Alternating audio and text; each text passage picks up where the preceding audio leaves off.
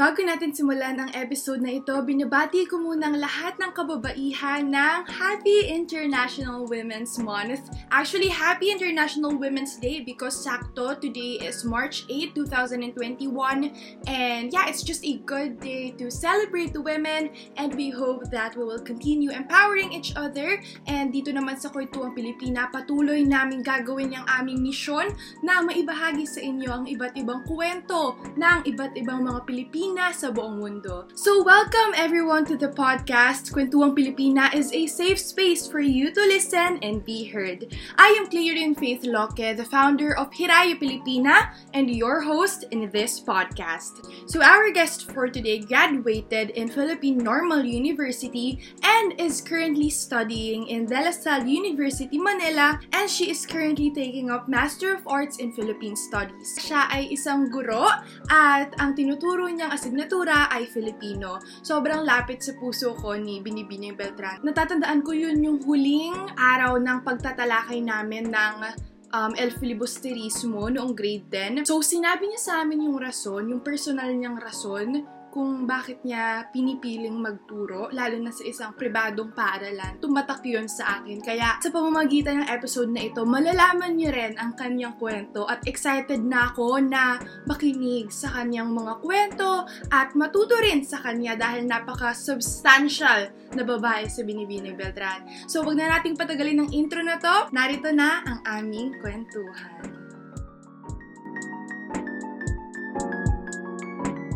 Welcome, Binibining Beltran, sa Kwentuhang Pilipina. Napakasaya ko po na um, in- in-accept niyo po ang aking invitasyon na maging isang guest kayo dito sa ating podcast for today.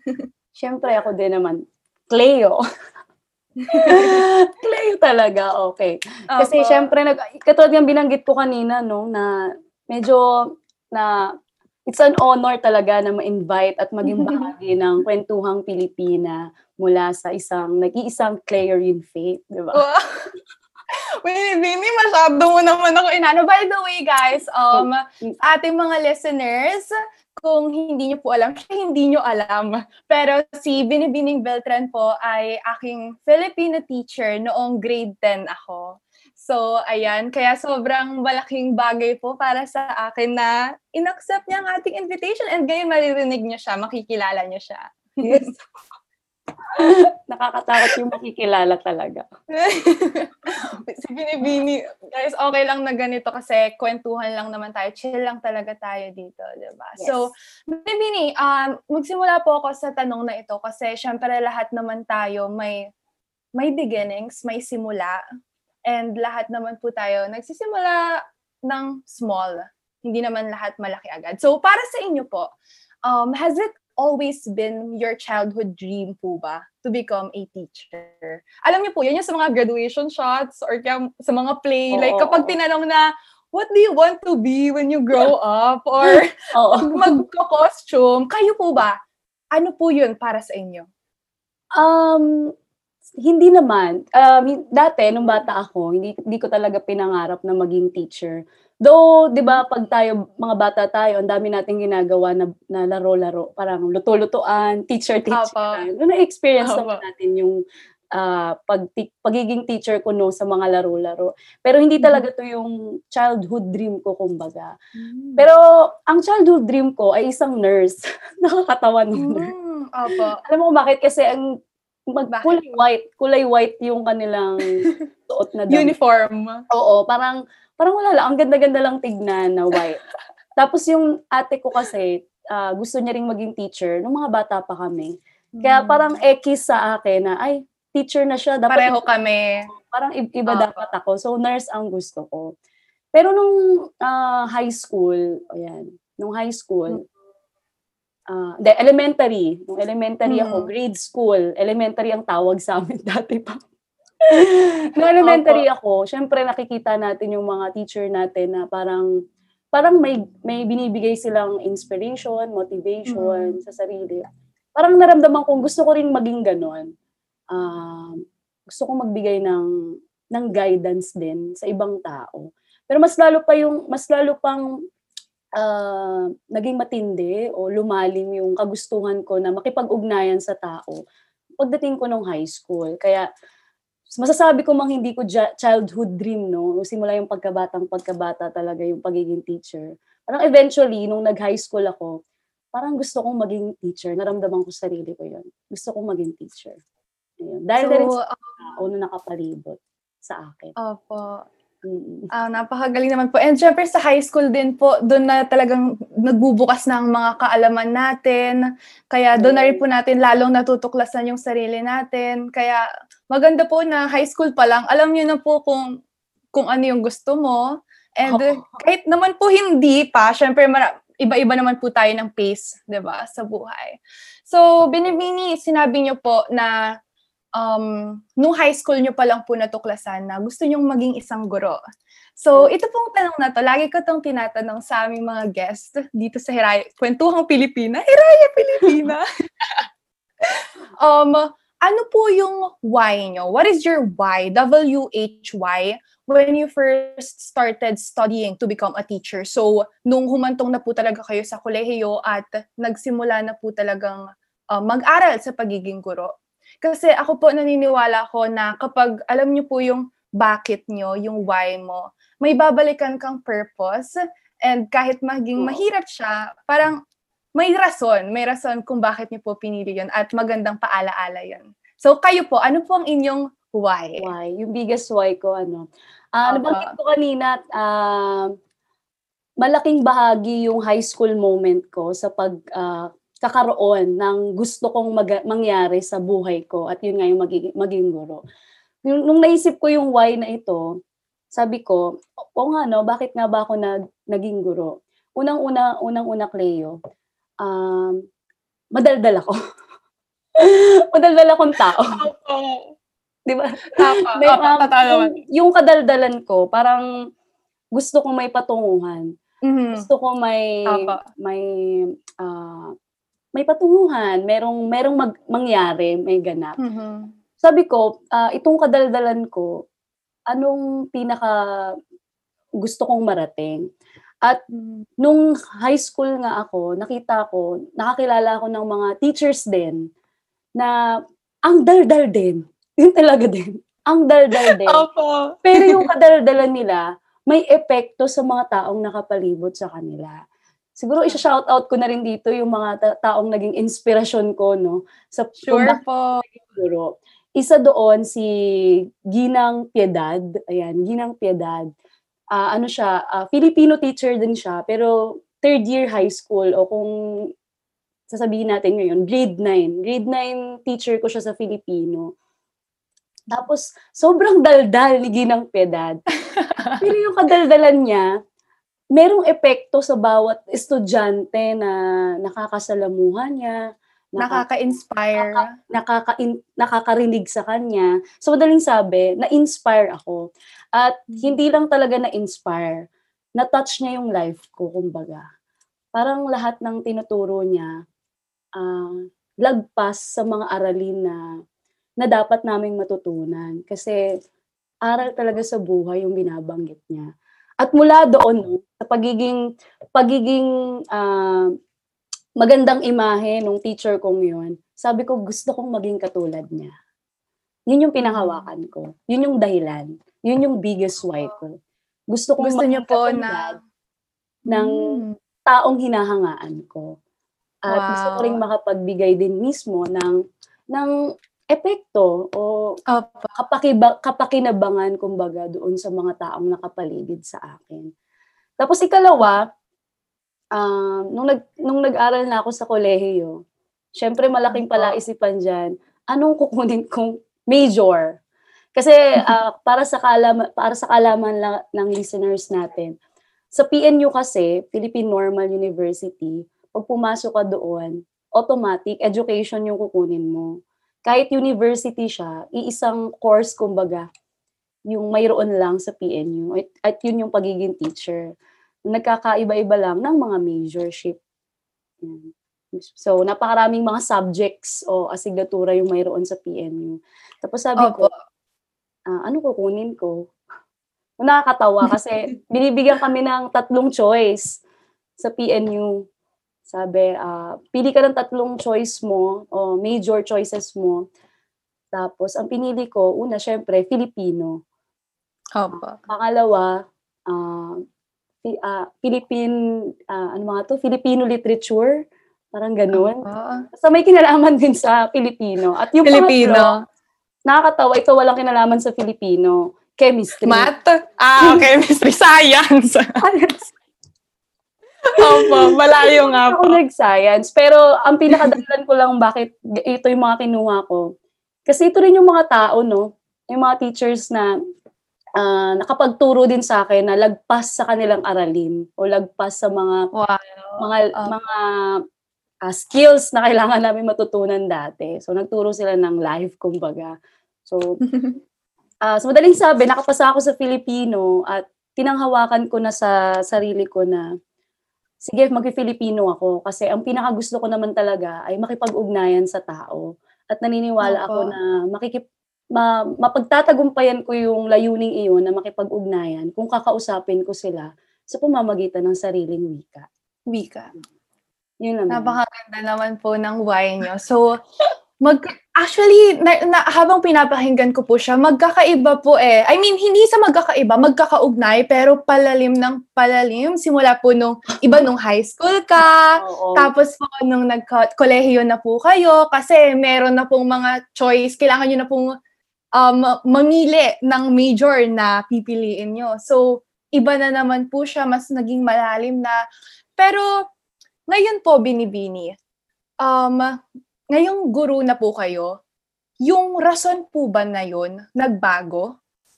O lalong lumalim? Palagi ko, oo, nag, nag, nagbabago. Pero Mhm. hindi siya negatibong pagbabago. Pagbabago. oo. Kundi, ah tinitake ko to as ah, positibong pagbabago. Pagbabago. Kasi, Oh. di ba sabi ko sa'yo, nagsimula ako sa personal na kagustuhan lang na maging katulad ng teacher kong yun. Opo, nakakatuwa nga po. Eh, kasi ang galing po kapag may role model ka po. Um, Oo. Ang saya na atularan siya, atularan yung landas na tinahak niya po. Oo, oo. Tapos eventually, no, yung imahe na gusto mong tularan, gusto mo ring makalikha ng sarili mong imahe. 'Di ba? Hindi para Oo sa hindi para sabihin ginaya natin yung image na yun, no? O yung ina-idolize natin na yun, no? Kundi lumikha ka rin ng sarili mong marka din sa Opo. iba. At yun yung palagay kong nagbabago. Tinatanong ko palagi sa sarili ko, anong marka na ang mayroon ako? Anong marka Wow. na ang naibibigay ko? O kung may marka ba talaga akong naiiwan? Di ba? Opo. Ah, palagay ko mas mainam no na minsan questionin din natin yung mga yung mga bagay din na nagagawa natin. Totoo po. Kung namimit pa ba natin yung pinakalayunin natin o pinaka dahilan kung bakit ka nagsimula o ganun. Yun naman. Ang ganda naman po. Binibini, ilang taon na po ulit kayong nagtuturo? Panlima ko na to. Panlimang taon ko, tama ba? O, panlimang taon ko na to. Panglimang taon. Gagraduate na po kami! Ah, Cleo, yung una ko ang tinuruan, ah, college na sila. Kasi grade Ah. ah, yung unang batch na tinuruan ko. Hindi sa school natin ngayon ha. Mhm. Ah, may paniba, may una kasi akong school na pinagturuan. Pangalawa Opo.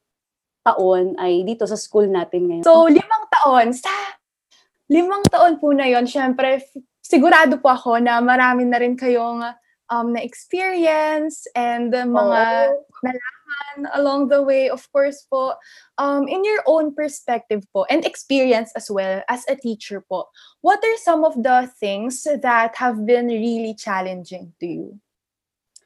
So, Oh, so challenges. Ayan, mga pagsubok. ah, Opo. sobrang dami. no? Alam, Sige lang po, binibini. Makikinig po kami. Oo. May tuturing ko talaga na baguhan pa lang ako talaga ako sa pagtuturo. Kahit sinabi Hmm. kong limang taon pa lang Opo. akong nagtuturo. Baguhan pa yon kumpara sa Opo. sa talagang veterano na at nananatili Totoo sa po. profesyong ito. Ah, pero gayon pa man, ah, palagay ko, masasabi ko ang dami-dami ko, ang dami-dami ko na ring naranasan no, na mga pagsubok, kaugnay ng pagtuturo. at syempre na nakaugnay din sa personal kong buhay. Um, habang habang tinatanong mo yan, inisip ko kagad, isa sa mga personal, hindi naman personal, isa sa mga pagsubok no na hinaharap at patuloy ko pa rin hinaharap ay yung uh, pagtanggap ng ibang tao. Syempre, uh, Clay. In what way po? Um, di ba nakaharap ka sa mga estudyante, di ba? Ganyan. Hmm, nakaharap ka sa mga estudyante. At syempre, ang bawat estudyante ay may sarili-sarili ding isip at pagtanggap mm-hmm. sa kanilang mga naririnig, kanilang mga natututunan, kanilang mga ideya na tinatanggap. So ngayon, ako bilang isang guro at syempre bilang isang tao, uh, pinakamalaking pagsubok ay paano kanila tatanggapin tinatanggap ka ba hmm. talaga nila? Kasi naranasan ko, ah, personal tong naranasan. May, hindi ko sabihin kung sino. May, meron ako estudyante na nakaalitan ko talaga. Nakaalitan. Parang, hindi naman nakaalitan talaga. Parang nagkaroon kami ng boundary. Kasi, Opo. meron akong mga ideya na palagay ko ay hindi nagiging akma, kumbaga, sa kanya. Mm-hmm at ganun din, meron siyang mga ideya na palagay ko naman ay hindi rin nagiging akma sa akin. Para sa inyo. Oo, oh. hindi kami nagtutugma. Kaya minsan, uh, wala, dead ma lang. Kaya feeling ko yung ganun, yung connection sa bawat bawat estudyante, uh, biggest challenge, challenge kumbaga iyon sa mga mm. sa ayan, personally, sa katulad kong Katulad kong baguhang guro. Para sa inyo po. Opo. Ang sa madaling sabi, yung uh, ano paano ko ba to sasabihin? Hindi lahat ng mga tao na nakapaligid sa akin o sa isang tao ay madali kang matatanggap. Yan. Madali kang uunawain. Mga ganong tipo. So, di ba, ang hirap... Opo, binibini. Ang hirap maging teacher kasi ikaw yung maglilid eh. Yes po. Yung mag-lead sa klase. Pero paano kung yung isang tao ay hindi magpapalid sa'yo? Mm, hindi magpapasako. Pa, opo, uh, yun ang pinakamahirap. Po, kahit, kahit po hindi sa classroom setup eh. Oo, yan. Kahit hindi sa classroom setup. Kaya sabi ko, hindi lang to challenge kumbaga sa pagtuturo, pagtuturo, kundi challenge din sa personal mong mong buhay. Na paano Opo, mo ba sila... as a leader. paano mo ba sila aakayin? Paano mo kayo magkakaroon ng connection sa isa't isa nang walang natatapakan syempre mga mga sari-sariling perspective, paniniwala, paniniwala, ganyan. Opo. O dahil lang ang siguro ang, ang hawak ko ngayon o ang hawak matagal ko nang nahawakan ay mga grade 9 at grade 10 na meron na talagang pundasyon no ng kanilang sariling paniniwala. Opo. 'Di ba? Kaya mahirap. Opo. Yun. Ang, ngayon ko lang po siya narinig sa perspective ng isang guro. Kasi although narinig ko na po matagal na na, kasi syempre, um, as a student po na pumapasok din every single day, Monday to Friday, 7 a.m. to 4 p.m., di ba po yung schedule natin Oo. palagi. Tapos, parang ang normal na po eh, na na, nasa loob po kami at hindi hindi namin siya nakikita sa perspective na sa labas. Na nasa labas na parang may, nag, may nag-lead, ikaw makikinig ka lang diyan. Yung ganun kasi lagi kaming nasa loob, lagi lang po Oo. kaming um normal, normal lang po siya. Kaya um nakakatuwa pong marinig na is, hindi siya nakakatuwa pero um, isa po siyang light bulb moment na totoo po pala, na lalo na po na narinig ko mula sa inyo, mula sa isang guro, na challenge din po talaga siya. And sabi nyo nga po, hindi lang yung challenge bilang isang teacher, kundi bilang isang leader na rin. Oo. So, mahirap, mahirap yun. Kasi, uh, uh, nakikipag-ugnayan ka sa tao, 'di ba? Kung babalikan ko rin yung po eh. Oo, yung dahilan dahilan kung bakit ako nagturo kasi para makipag-ugnayan. Pero mm. 'Di ba? Uh, may bound, biglang may boundaries. Oo, nagka-contradict yung mga bagay-bagay na ganito. Yan. Oh, Pero syempre, oh. uh, bilang isang teacher din, dapat humahanap ng paraan para mm-hmm. para magkaroon ng pagkakasundo-sundo sa isang bagay, ganyan. Tsaka eventually naman, uh, hindi naman, sa buo namang pagtuturo ko, ah, hindi lang naman ako yung nagtuturo. Ang mga tea- ang Mhm. mga student din ay nagtuturo din sa mga teacher nila. Hindi man direkta, pero may natututunan din kami mula sa mga bata. Yun naman ang maganda. Nakakatuwa naman po yun. Yun po yung tamang statement ko sa nakakatuwa naman po marinig. Yun. Ak- oh, isa, isa, isa yun ha, sa pagbubuo, Mhm. pagbuo ng connection sa mga bata. Yun yung pinaka, hindi man sa pinaka mahirap, isa sa mga mahihirap na gawin. Pangalawa, may pangalawa talaga. Ano po, binibini. Go lang po. Ikwento niyo po yan sa Pangalawa. kwentuhang Pilipino. Oo, pangalawa, um, siguro kahit hindi naman, ah, kahit nung simula pa nung face-to-face, at syempre hanggang ngayon, sa mga pagsu isa sa mga pagsubok ay kung paano ka haharap na malakas. Paano ka haharap na malakas sa mga batang batang ah, tinitignan ka din o humahanap sa'yo ng lakas. Yan. Mahirap yun, ah, Cleo, kasi syempre, ah, bago naman kami naging guro, naging tao muna kami, di ba? Na naka, Yes may, po. may kahinaan din, may, may sarili ding pinagdaraanan. Kaya, Mhm. mahirap din na ah, humarap, no? Humarap sa klase na na malakas ka, na, na, may, na kaya mo o may ayun, na nawala, ang tawag ito, na nalalagpasan mo yung mga problemang dumarating sa iyo. Paano mo ipapakita yun sa mga tao na nakapaligid sa iyo? Tsaka binibini, pakiramdam ko yung sinabi niyo po na yun, like, kailangan siya eh. Oo. Kailangan siya.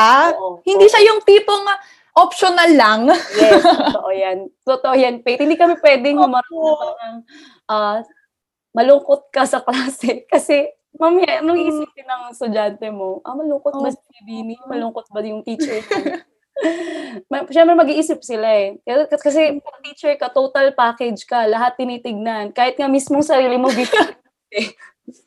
diba? Yung sarili Opo. mo, visual aids. Yung expression mo, visual aids. Pero paano kung, di ba, yung teacher mo ay somewhat may pinagdadaanan din. Challenge din kung paano siya haharap sa klase. Paano Yun. yan binibini? Paano siya binibini? Parang like, um, kailangan niyo po talaga mag-mask? Mm, may kasabihan tayo, Cleo, na ano, na ang isang guro ay isang artista.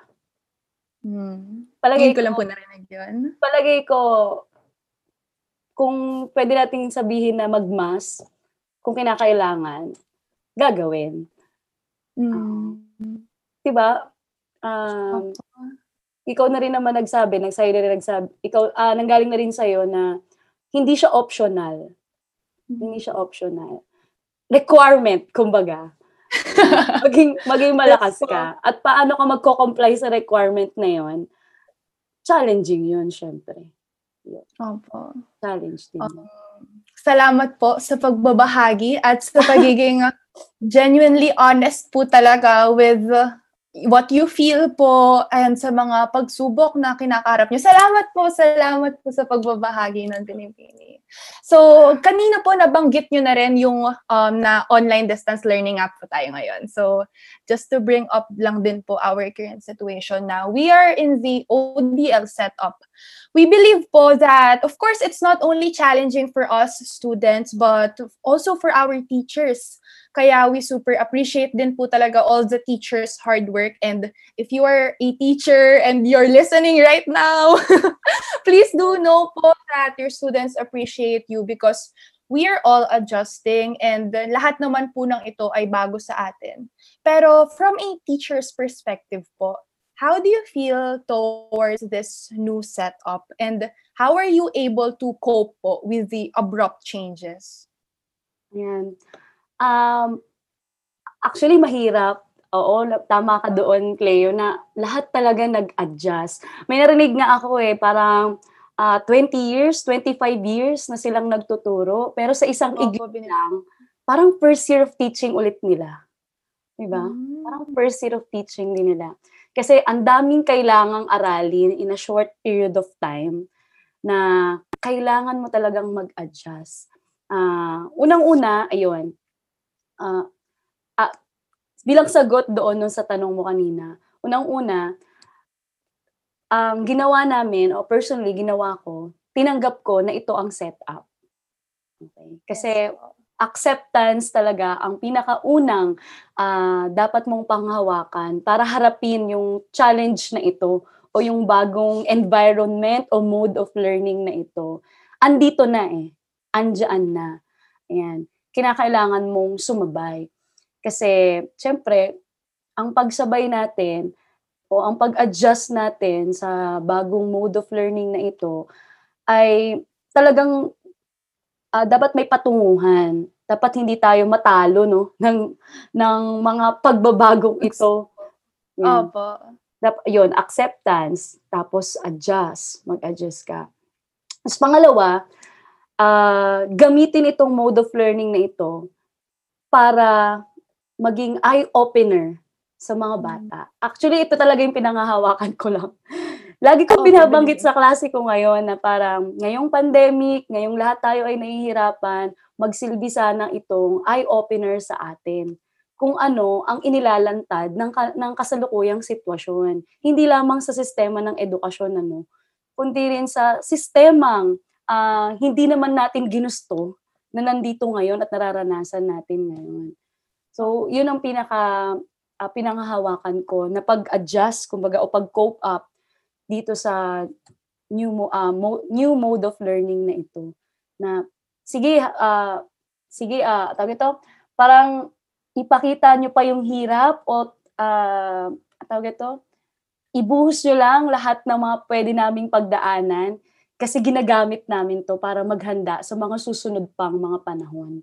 Parang gano'n na lang yung tini... Tsaka po, opo, tsaka hindi naman po siya, hindi po siya padali ng padali eh, habang Oo, tumatagal ang totoo, panahon. Totoo, totoo, di ba? Pahirap ng pahirap. Oo, tama ka, Cleo. Kasi nag, nagsasanga-sanga siya, di ba? Opo. Nagsasanga-sanga siya. Um, katulad ng binanggit ko kanina, acceptance, i-accept mo lahat ng mga bagay na dumarating. Pero dapat hindi natitigil sa pagtanggap lang.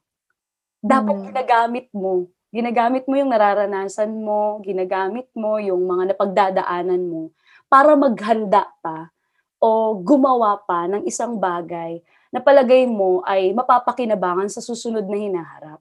Kasi sa palagay ko, ah, Cleo, sa mga susunod na school year, um, Opo, binibini. Ano po ang inyong na-foresee? may, may purpose. mayroon at mayroon pang ihihirap ito. Mayroon mayroon pang Talaga ihihirap po. ito. Pero, ang maganda naman ay nakapaghahanda tayo. Nakapaghahanda tayo. At syempre, gamitin din natin yun para i- in some ways, di ba, ah, may mapapakinabangan tayo, hindi lamang sa sarili natin, kundi sa susunod pang mga panahon. Kaya yun. Kaya, mi- minsan nagugulat Binibini. tayo. Saludo po kami sa inyo. Ba't ganun? Grabe yung saludo. Opo, binibini. Mahirap. Salamat po sa pag sa pagbabahagi nun kasi um, although we're very privileged po pa rin to be able to study sa Yes. ganitong panahon, minsan po hindi natin nakikita na sa ibang tao rin mahirap. Akala natin sa atin lang eh. Puro sa atin, puro pakiramdam natin lagi natin dala yung bigat ng Oo, mundo. bigat. Pero, minsan po kung iisipin natin, lahat po tayong nagdadala nun eh.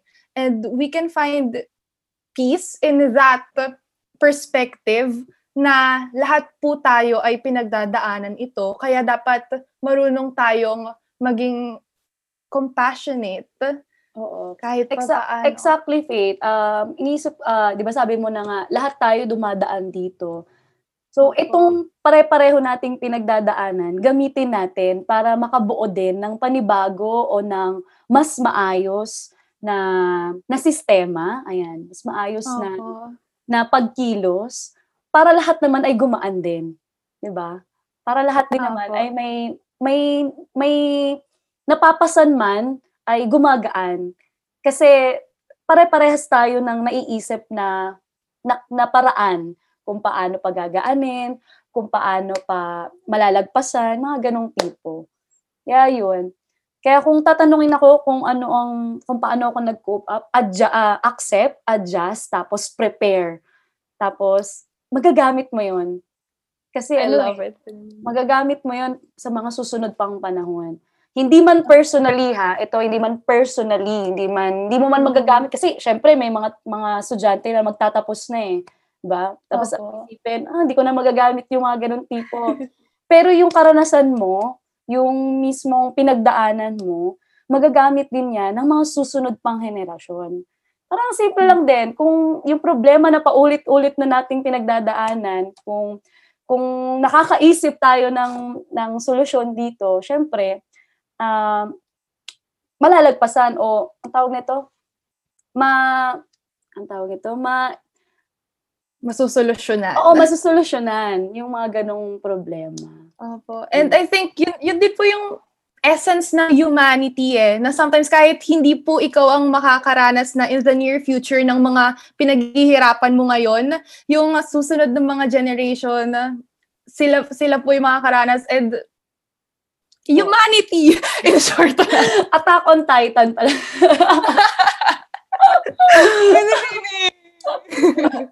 Grabe. Opo. Salamat po, salamat po sa pag um, bahagi po nun. Um, nandito na rin po tayo sa topic na yun, Binibini. So, uh, ang susunod ko po sana na tanong is that, ano po yung pinakamalaking motivation niyo po ngayon or motivator niyo po ngayon sa pagpapatuloy ng pag-empower sa mga estudyante kahit hindi madali ang sitwasyon? Nakakatawa yung ano, yung talagang motivator, no? Pero, ewan ko, natatawa din ako sa naisip ko ngayong sagot. Kasi ito talaga yung pinakahawakan ko. Okay. Ah, sa kasabay nung mahirap na ODL, ODL o mode of learning ngayon, ang pinaka pinanghahawakan ko ay election 2022. Yes po. Yun, yun talaga, Cleo. Um, Mhm. Alam ko napaka ano no, napaka hindi naman siguro short term na motivation ito. Pero Actually, long term nga po yun eh, yung magiging resulta, no? Resulta. oo, yun, resulta. Oo. Opo. Pero ang pinaka tini, pinangahawakan ko ngayon na ah, ngayon, ngayon mismo ha, Opo. ay yung election 2022. Kasi minsan pwede naman tayong pwede naman tayo 'di bang maging maging ah, walang pakialam, 'di ba? Basta nagtuturo lang. Pwedeng ganun eh. Pwedeng tignan mo lang naman yung skills na kailangan ng mga estudyante at ituro mo lang. Ganyan. Pero merong mas malalim na dahilan kung bakit kailangan may matutunan ang estudyante. Yan. At kung bakit kailangan niyang ah, kung bakit ah, kailangan niyang magpatuloy kahit na ang hirap-hirap ng sitwasyon. Kasi nga, meron at merong darating na panahon na pwede niyang mabago ang isang ang isang sitwasyon. Opo. So yun yung pinaka motivation ko sa sa sa pagtuturo. Yung mga akda, ayan, yung mga akda na na nasa libro, halimbawa, na, nasa libro at saka itinakda ng Department of Education. Hindi lang siya akda no na kailangan mong tukuyin kung anong mensahe. Hindi lang siya akda na kung anong ah, kailangan mong tukuyin kung anong aral. Kailangan mo rin malaman kung ano ang kinalaman niyan sa buhay mo personally at sa buhay ng mga taong nakapaligid sa iyo.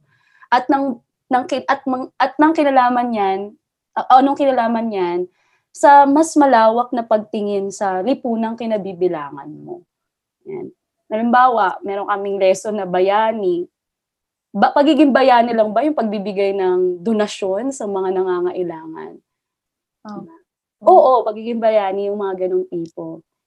Pero ano na ang gagawin mo sa mga susunod na hinaharap Ah, para hindi ko naman sinasabi na wag na tayo magbigay ng donation. Iwasan natin yung pagkakaroon ng mga donation drive na, 'di ba? Kasi pag walang pag walang donasyon, ibig sabihin wala kang kinakailangang ah, solusyonan o tulungan ng madalian. Kasi 'di ba pa- Opo. Pero kasi yung donation drive po, short term lang siya eh. Yes, yes. Parang, di ba, ah, pang ano lang, pang tapal. Ayan, pang tapal. Opo. ano na yung, ano na yung magag- magagawa mo sa mga susunod na panahon. Yun. Kaya, election 2022. Totoo, binibini. Alam nyo, sobrang grabe, sobrang empowering talaga yung teachers ng school. Grabe po yung set of teachers namin. Like, sina Ginoong Magaliano, Binibini Beltran, Miss Avenido, Miss Sam, Sir Sulit. Lahat po talaga eh. At sa, pasensya na po sa mga hindi ko nabanggit. Pero lahat po talaga. Lahat ng mga teachers, especially noong junior high school, kam, ta, kami na, kasi po sa senior high school, specialized na eh Oo. yung subjects. Pero sa junior high school, talagang may araling panlipunan, may Filipino. Oo. Kaya sobrang namulat po talaga kami, honestly. Di ba po yung sa usapan po namin ni Joy na Oo. napakinggan niyo po, sinasabi namin na talagang namulat po kami noong grades 8 to 10 and um, salamat po sa inyo. Salamat kasi nagbubunga po, nagbubunga po talaga yung motivator nyo na yon kasi nagre-resulta po siya sa mga estudyante na nabubuksan ng mga mata at hindi po yun mangyayari kung wala po kayo na nagsisilbing gabay sa amin. Salamat din. Salamat din, Cleo. Kasi, syempre, malaking bahagi din ng pagpapatuloy ng mga guro. Hindi lang naman din ako. Na may makitang ah, nangyayari din o ginagawa din ng mga dumaang estudyante sa amin o sa kanila. Malaking bagay yon Faith.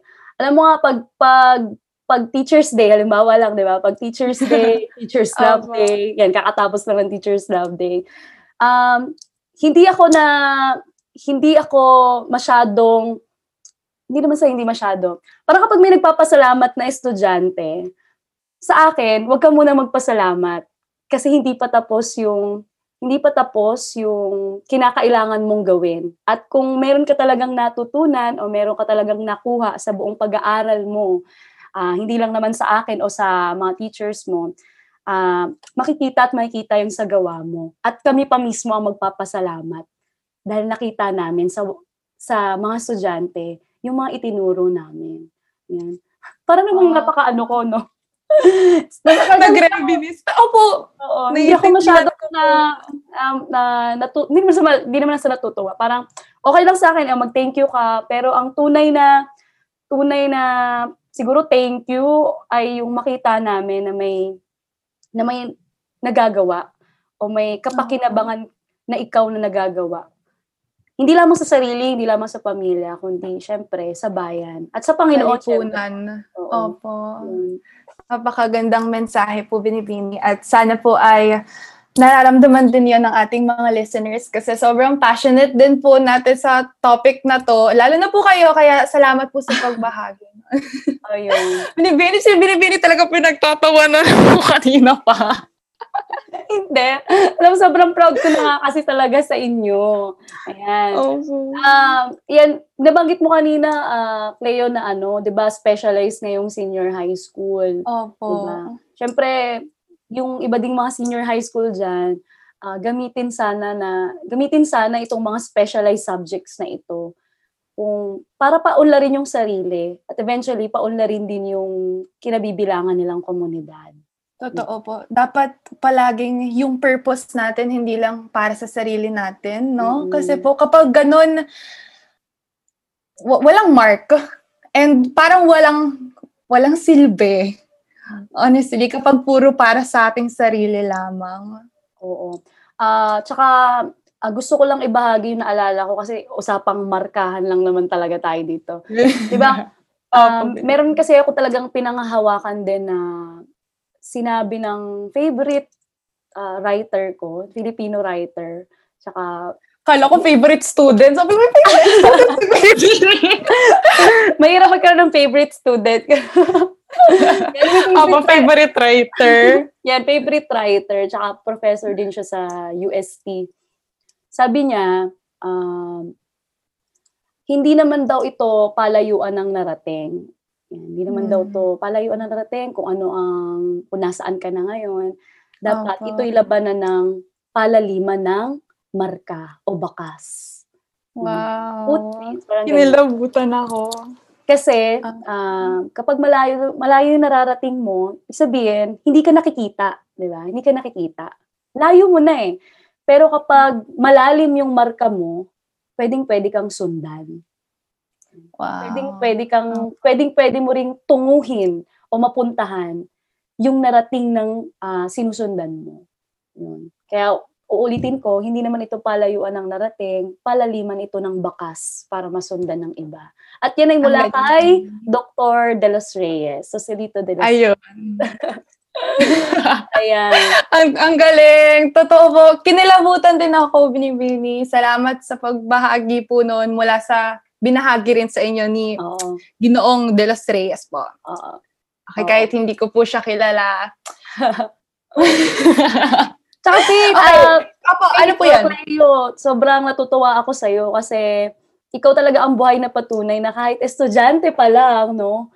Talagang nagmamarka na at talagang malalim na yung bakas at pwedeng pwede talagang sundan ng iba. Yan mo, ah, yung Hiraya Pilipina, hindi lang siya basta negosyo, no? Hindi lang siya basta business. Binibini. Totoo Meron siyang impact sa society. Meron siyang bina, meron siyang ah, gustong banggitin o gustong patunayan o akayin sa lipunan natin. At dahil doon, na, nakaka-proud kayo. Kaya salamat. Yun sabihin ko, eh. dapat ang magpasalamat. Grabe to si Binibini magpakilig eh.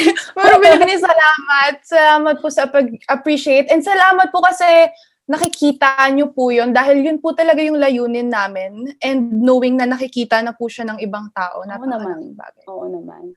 Binibini, we're now down to the second to the last question kasi syempre ayaw naman po natin na tumagal pa din tayo ng sobra. Um, for sure. Kasi po for sure, marami rin po tayong listeners na estu- estudyante. Estudyante pa lang din naman po. At gusto rin po naming malaman. Actually, feeling ko po na, na, nasabi niyo na po yung sagot. Pero banggitin ko pa rin po yung tanong na gusto rin po kasi po naming malaman kung ano ang mga bagay na maaari namin gawin o mga ginagawa namin na hindi lang namin alam pero sobrang laking bagay na po para sa mga guro. Yan, sobrang Ano po yung mga yun? yung mga bagay na ah, simple lang, no? Pero Opo. sobrang laking bagay. Ah, personally, para sa ah, yun, para sa akin, ah, yung simple pagpapasa ng requirements. Ayan, pinaka number one yan. Alam mo, um, yun talaga, pinaka, ah, siguro una, ah, hindi, isa sa mga simple lang, no? Yung, yung consistent na pagpapasa ng requirements. Kasi, ano ba, ano ba ang impact nito sa mga guro kapag nagpapasa ng requirements? At talagang pinaghirapan at may quality yung pinasa. Una, ah, nakakapa, nakakadagdag ito na lalo na sa panahon ngayon, na nararamdaman ng mga guro na guro talaga sila. Guro talaga sila. Di ba may meron tayong meron tayong nakikita sa mga social media na itong school school ngayon ay for compliance na lang, ganyan ganyan. Pero hindi, hindi. Sa aming mga guro, hindi. Kasi opportunity ito para makapagpatuloy ng pinaka-mission namin sa buhay. At kung, mapa, kung makikita namin, no, halimbawa, ah, pag simpleng pag-attend lang sa klase at pag-comply sa mga requirements at pagpapasa ng may dekalidad na gawain, naka, nararamdaman namin na, oo, guru pa rin kami. Guru pa rin. Wow. May ganong, may ganong ah, pakiramdam na naibibigay yung simpleng pagpapasa ng dekalidad na gawain. Yun. Yan. Ah, kahit mahirap, no? Kahit may, mahirap yung, alam ko, mahirap sa end din ng mga bata na sabay-sabay na gumagawa ng mga requirements. Siyempre, hindi ko naman pwedeng sabihin na time management lang yan. Hindi. Kasi siyempre, kami din Opo. mga guro ay nahihirapan sa mga, sa, sa pagharap, no? Sa bagong pagkatuto na ito o paraan ng pagkatuto. Pero yun, simple yung pagpag, ano, Binibini, ang ganda. Na, natuwa naman ako doon. Hindi ko alam yun. I mean, salamat po na binanggit nyo yun kasi grabe po pala, no? Hindi, na, hindi namin alam na sa simpleng pagpasa lang ng dekalidad na gawain gaya po ng inyong sinabi ay may mas malalim na naibibigay yon sa inyo kaysa sa makikita po ng estudyante sa card niya na mataas ang grade niya. Oo, totoo yun, Cleo. Totoo yun. Ah, kasi nga, ah, ngayon naghahanap tayo, naghahanap, siguro, hindi lang naman ang mga guro, pati din ang mga mga estudyante, naghahanap sila ng talaga mapanghahawakan nila. Yan. At syempre, sa pamamagitan din ng mga estudyante, mararamdaman din namin, ah, kayo din, yung isa sa mga magiging daan para maramdaman na guro talaga kami, lalo na lalo na sa panahon ngayon. Yan. Wow. Ikalawa, um, ito, kakapasok lang sa isip ko, pag nagtatanong ang estudyante, Mm. oo. Tatanong na ako sa susunod. Opo. Halimbawa, ah, pag nagtatalakayan, at nagdi-discuss, ganyan, um, isa sa mga, ah, ako, ah, kinikilig ako. Hindi mo sa kinikilig talaga. Opo. Ah, masarap sa pakiramdam kapag may mga batang nagtatanong. Nagtatanong sa klase. Kaugnay syempre ng mga tinalakay nyo. No? Mamaya naman, iba naman yung natatanong natin. Ayan, simple lang yan. Simpleng bagay lang yan. Pero may, muli, may malaki siyang epekto sa amin. Kasi syempre, kapag, nag, kapag nagtanong ang isang estudyante, ibig sabihin, um, maaaring Curious. nadadigest niya Yan. Mm. yung mga tinalakay, nakikurious siya, napapagana niya yung isipan niya. At yun, kapag nagtanong, may komunikasyong nangyayari, may pakikipag-ugnayang nangyayari.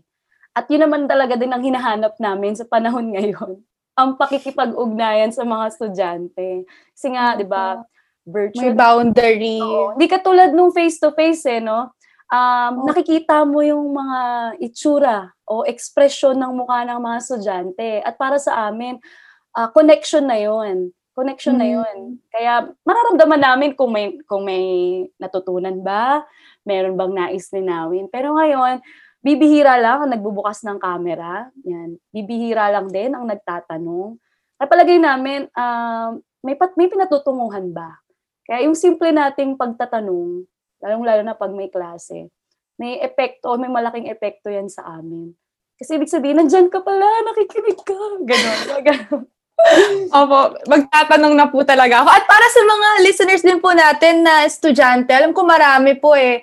Um, Oo. ayun, sana ay may nakuha kayo mula sa mga, mula sa isang perspektibo ng isang guro. Gaya ni Binibining Beltran. Mm. Ah, Binibini, last question na po. Um, gaya rin po ng mga pinag-uusapan natin kanina, balik lang po tayo sa simula. Ano po ang inyong mensahe sa lahat ng mga nangangarap at nagnanais na maging isang guro? Ayan. Um, sa mga nangangarap, nagnanais na maging guro, ah tignan lang nila yung mga teachers nila kasi syempre lahat nakaranas na magkaroon ng teacher, di ba? Parang yung Opo. isang ordinaryong estudyante o isang ordinaryong tao, nakaranas naman lahat yan ng pagkakaroon ng ng ng guro. At syempre, ah, makikita mo din sa kanila yung yung yung kaakibat na pagsubok. Pero dapat ah, sa kabila ng mga pagsubok na nakikita mo, yung napapansin mo lang, yung mga napapansin mo, dapat mag magkaroon ka, ayan, magkaroon ka ng personal na dahilan o panghahawakan kung bakit gusto mong magpatuloy na maging guro. Um, hindi ko naman sinasabi na na nagayahin niyo ako na may ima imaheng pinanghawakan, na gamitin yung kadaldalan para ano. Pero dapat alamin mo sa sarili mo kung ano ang pinaka ah, katangian mo na maaaring magamit mo sa pagtuturo at pagpapamulat. Ayun. Kasi ah, faith, ang pagpili pa lamang sa pagiging guro ay isang malaking hakbang na na Mm. ng isang ng pagpili ng profesyon kasi sa Opo. kung ah, para sa kaalaman ng lahat ah, hindi sa pampublikong paaralan no hindi naman ganoon kataas kumbaga yung sinasahod o natatanggap na compensation ng mga guro. Ah, Opo. palagi lang silang naka nakadikit sa ah, being a teacher is a noblest profession, eme-eme, ganyan-ganyan. So, dapat ah, handa ka na ganun yung makita mong ah, sitwasyon at kung paano mo lalabanan ito. Kaya dapat magkaroon ka ng matibay na dahilan kung bakit gusto mong magturo. magturo. At sa akin nga, syempre, gusto ko makipag-ugnayan. At yun yung pinaka, ano mo, pinaka, pinangahawakan ko.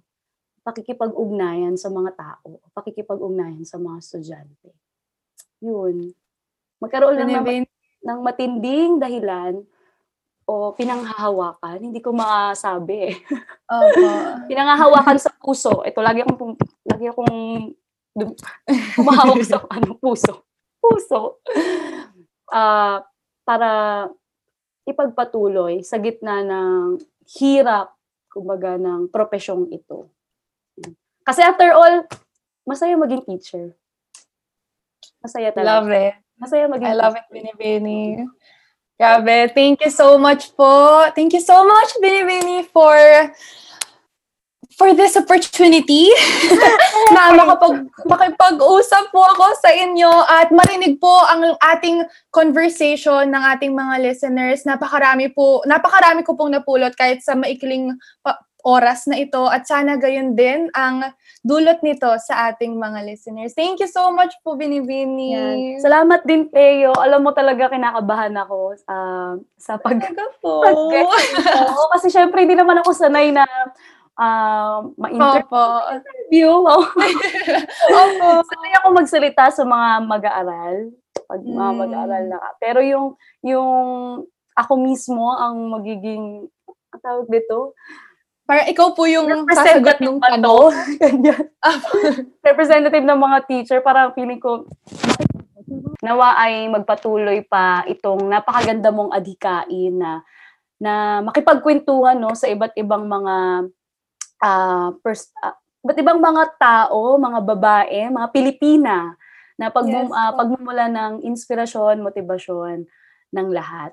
Alam mo yan yung pinakakailangan din talaga natin. Kaya sobrang sobrang nagpapasalamat ako kasi mayroong isang platform na pinasimulan ng isang Clarion Faith o nag-iisang Clarion Ito.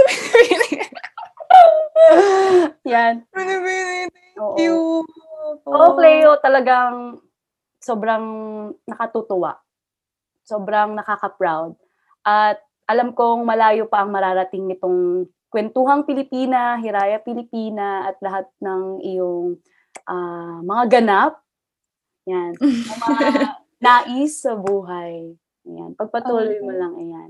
Looking forward ako makapakinig pa no, ng iba pang mga inspirasyon. Kasi natututo talaga kami. Ayan, natututo talaga kami. Kahit ah, hindi, ayan, estudyante man, guru man, may trabaho man, ayan, mga ganong tipo. Ah, kahit Opo. anong edad eh, actually. Yung, yung, na, yung naririnig, naririnig namin, yung nakikita namin, ay talagang may impact sa amin. Yun. At talaga ko, iyan yung talagang pinakalayunin mo, ang magkaroon talaga din ng Totoo po. at congratulations kasi nagagawa mo iyon.